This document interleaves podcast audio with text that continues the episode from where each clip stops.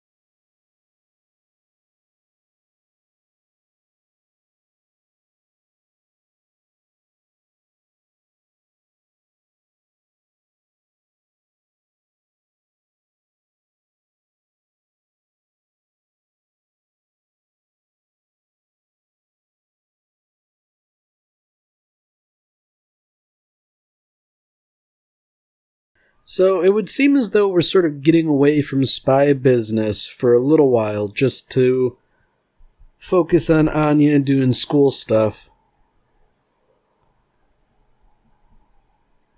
So I do think that Becky sort of serves as an interesting point of contrast with Anya in that, you know, despite being the same age or darn close, you know, she has many more mature interests in that presumably she likes watching like trashy soap opera romance kind of stuff. I mean, I feel like that's uh, rather uncharacteristic of a kid her age, but I guess she is supposed to be like the daughter of some business magnate and therefore super wealthy kind of by default.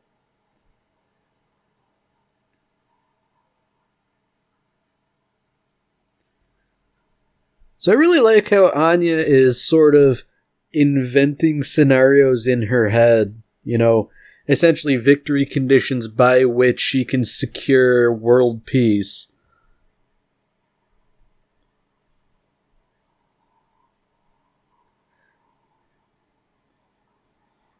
You know, it's interesting because on the one hand, she sort of asks to take another family portrait with the new family dog. And you know, on the surface, that doesn't seem like it'd be a big important thing. But the idea here is that by showing off her nice, cool dog, she can make a friend and therefore secure world peace. You know, it's not exactly correct. It's also interesting how she's sort of like feigning that she dropped this picture. Like, oh boy, wouldn't it be really bad if somebody looked at this picture I dropped? Tee hee hee. You know, unfortunately, Damian doesn't really care, and therefore, world peace is doomed.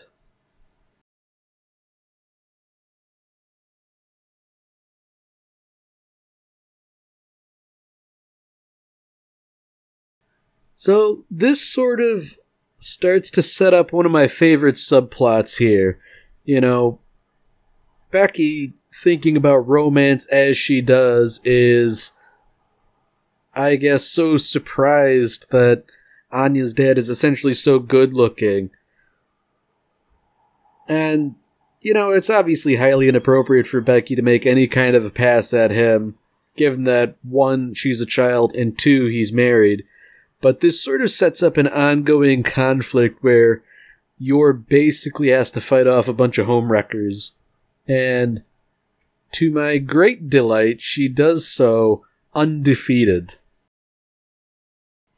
You know, given how I'm caught up on the manga and all that, I do believe the current score at this point stands Yor two, Homewreckers zero. So, uh, I'm definitely looking forward to see this play out in animation.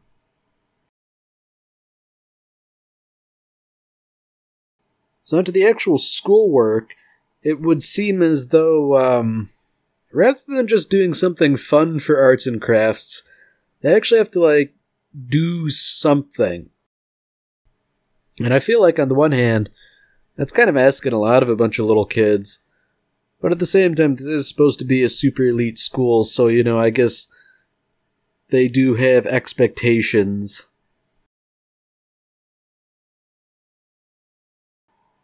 I mean, thinking about it, I'm sure there's a whole bunch of reasoning behind why they're doing what they're doing. Because, you know, if the idea is you each have to do something and you're sort of put in groups where you have limited resources, I suppose the idea here is that, you know, you have to teach kids how to work under constraints in, you know, less than ideal circumstances whereby they can still get things done. You know, maybe like five or whatever is a little too young to start teaching that lesson like they're doing now, but, you know, it's not a bad thing to learn. So naturally, everybody has their own sort of ulterior motives. You know, some people want to make animals they like out of paper. Presumably, Anya's going to want to make something that will secure friendship. And, you know, I'm not exactly sure how possible that is in arts and crafts.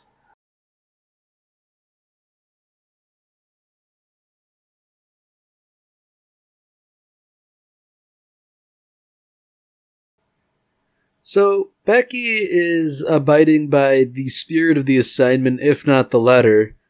You know, Loid, I suppose, is technically an animal, but, you know, I feel like everybody knows darn well that that was not the intention of the assignment.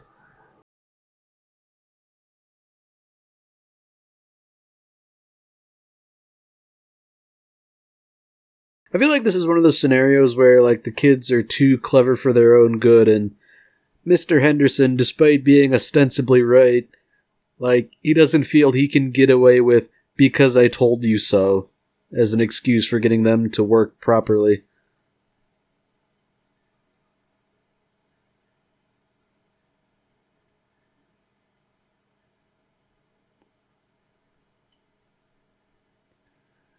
So it would seem as though, alternately, Damian and Anya are taking this too seriously and not seriously enough. You know, Anya's put down a rather meager offering and she's sort of treating it like it's this whole big artistic achievement when in reality, you know, like I hate to say it, but I could probably do that too. And I'm no artist.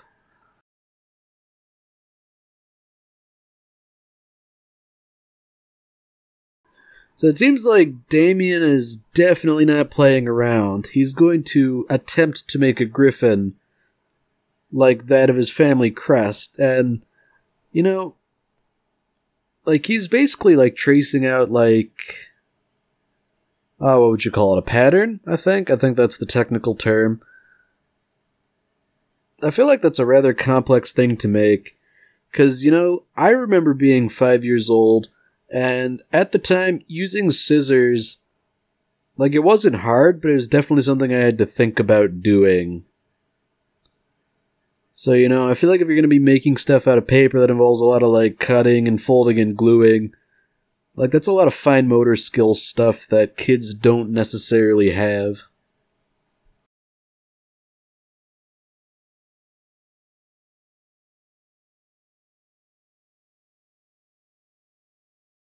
So it seems like Damian's ulterior motivation here is he wants recognition from his family. And, you know, I don't recall precisely how much that theme has been developed in the anime, but, you know, there is this ongoing pattern of Damian essentially being, if not looked over, like, essentially a sort of lesser priority in terms of his siblings, and therefore everything he does is an attempt to try and get some kind of attention. Albeit he does it by um, trying to be the best rather than by acting out, as one might expect. It's also interesting that we got like a little shot of Damian Vision again, where we can see presumably how he views Anya, even though that's sort of um, an editorialized, fictionalized account of history, as it were.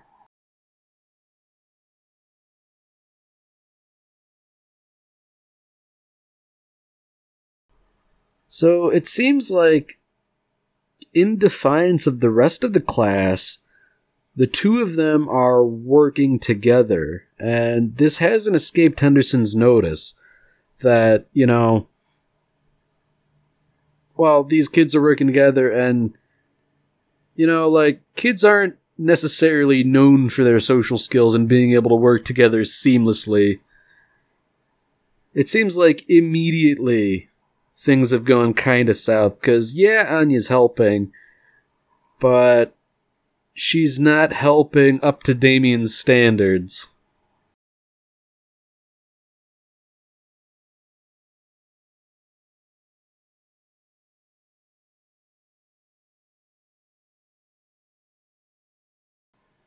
Yeah, so it's rather unfortunate how things are starting to turn out, you know. Despite wanting to help earnestly, you know, she really is just sort of causing trouble. And it might not be that bad a deal, but Damian's working under pressure that nobody else is really privy to.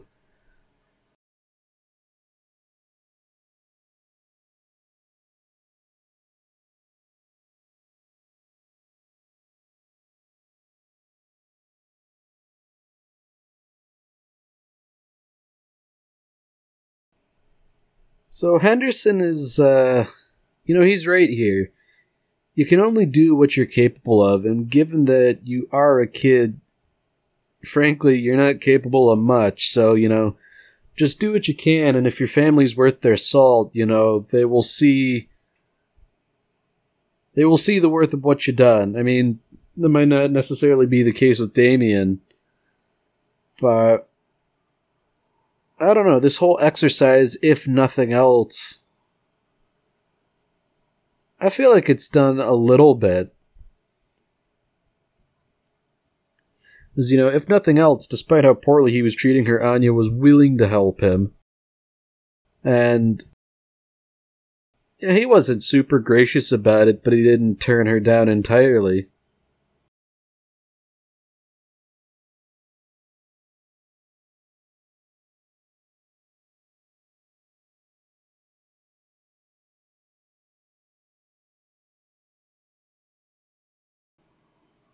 So it's very interesting that now these, I guess, parents or other adults, they are now looking over the art and perhaps understandably they stopped to really take a good look at the one Damian did. Now, against all odds, it won top prize.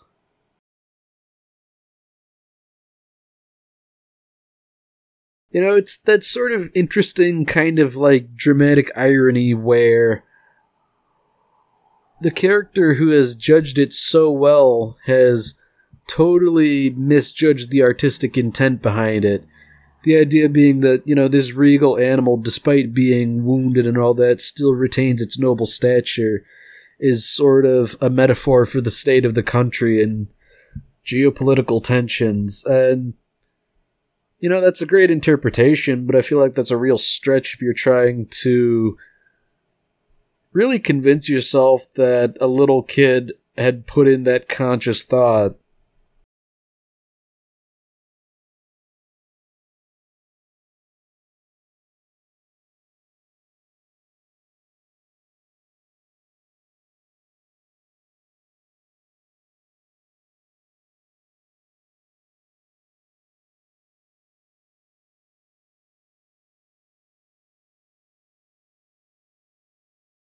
So just to drive the point home that Damian's really operating under different conditions than everyone else, you know, it seems like all his friends are just sort of hanging out in the common room and he's off by himself on the phone, basically calling to try and talk to his dad. You know, he has to settle for the butler, and it seems like. It seems like his father is a little too busy with another one of his kids for him to really pay attention to Damian, even now. And, like, that's really just the crux of the issue, isn't it?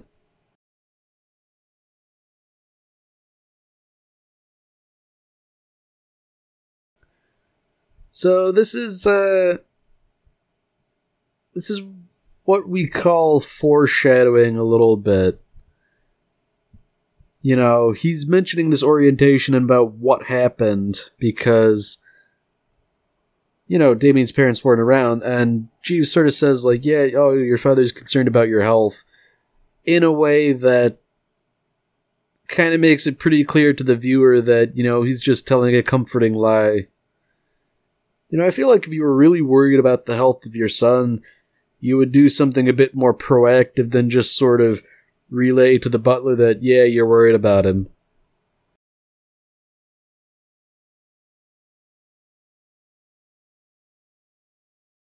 So, despite all of this, you know, Damian's got a pretty clear idea that his father doesn't particularly care about him, but he's still resolving to work hard anyways.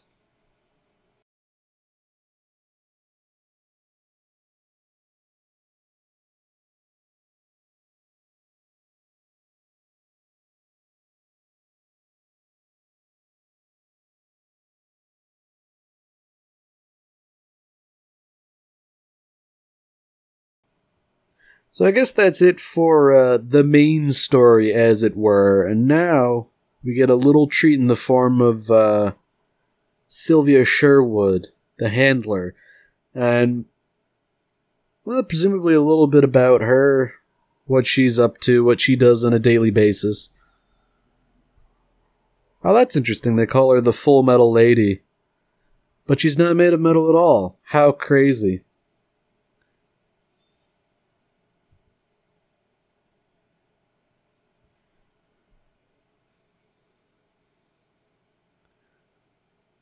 So it would seem that she's a bit of a person of interest to other intelligence agencies. And I guess the idea is she has a cover in a sense, you know, she has like what is presumably her day job and they seem to think she's worth tracking even in that capacity. You know, it's interesting because I I don't really recall this, and I was sort of under the impression that she didn't really do field work. Like, she wasn't like a paper pusher per se, but she was more in a sort of administrative role rather than somebody who went out in the field and did stuff. Granted, you know, it's not like she's doing what Loid does, but at the same time that she, like, would go out into public and put on a disguise and do all that stuff I guess it's sort of in the service of conducting a briefing in person.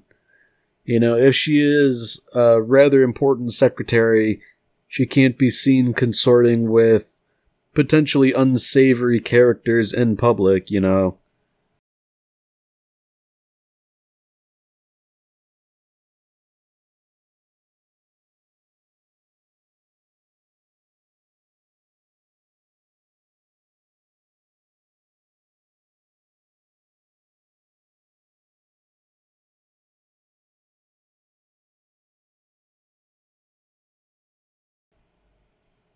Ah, poor Loid.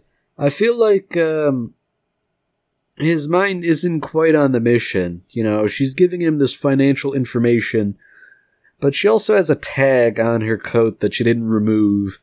And I mean, even if it's not suspicious, it's certainly a faux pas.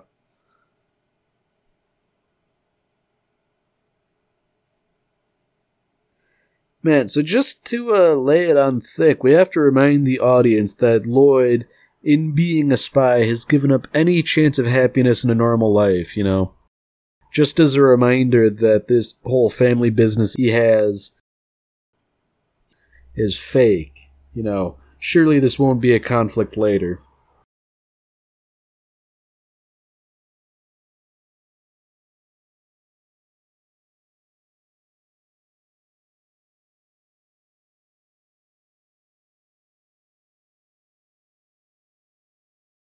So it's interesting that they've sort of worked out this whole nonverbal scheme of communication. I guess it's a bit of a necessity considering that this is, you know, what, effectively like pseudo 1960s Cold War and cell phones weren't around.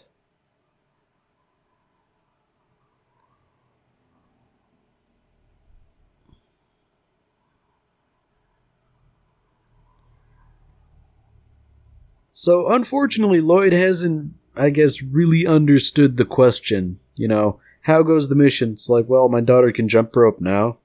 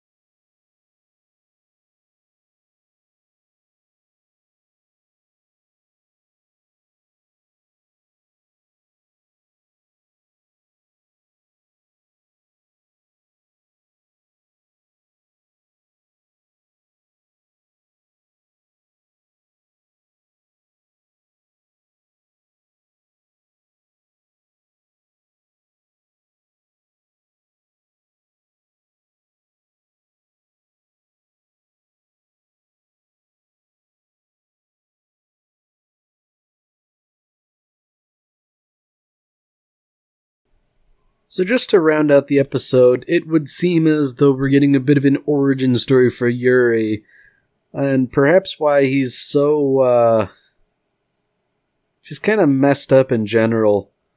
Like, the poor guy having to eat such horrendous food to the point where, like, you know, he just sort of like projectile vomits as a defense mechanism.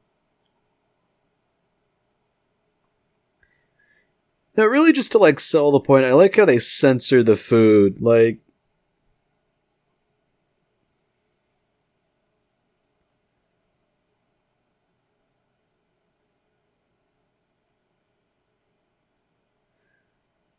I feel like they almost like they missed out on the opportunity to like censor the scraps of food too. Like I, I think that would have really sold it. That just like this stuff is truly inedible and unfit for human consumption.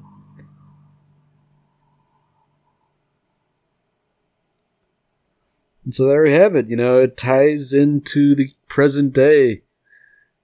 You know, Yuri is effectively invincible from building up essentially a lifetime of resistance to toxins.